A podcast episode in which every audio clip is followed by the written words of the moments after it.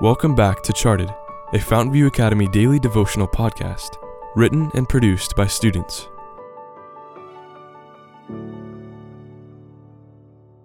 Episode 363, written by Noemi Makave Katoks. Me, myself, and I. Man was originally endowed with noble powers and a well balanced mind. He was perfect in his being and in harmony with God. His thoughts were pure, his aims holy, but through disobedience his powers were perverted, and selfishness took the place of love. Steps to Christ, page 17.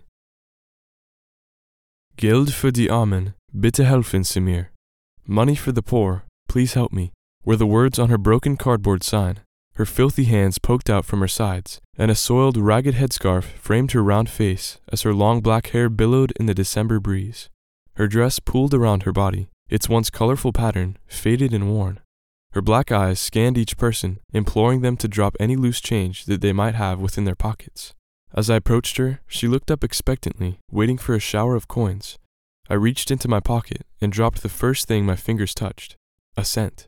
She gratefully nodded, not suspecting that I would soon uncover her devious act. An hour later, I strolled through the glass doors and back into the frigid embrace of the winter wind. Leaving the mall behind me, I soon became absorbed in my own thoughts.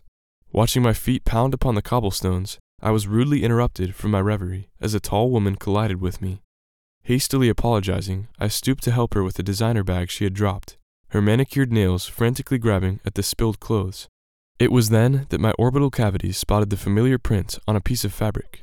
Looking her full in the face, I suddenly recognized her as the begging gypsy. Why did she do that? The thought nagged me. What had motivated her to lower herself to someone who is typically despised? She had thrown her status away, and all for 25 euros, if she was lucky. Instead of cheating people out of their money, she could have been helping them. Then a thought struck me. How often am I like her? Do I help others, or just think about me, myself, and I?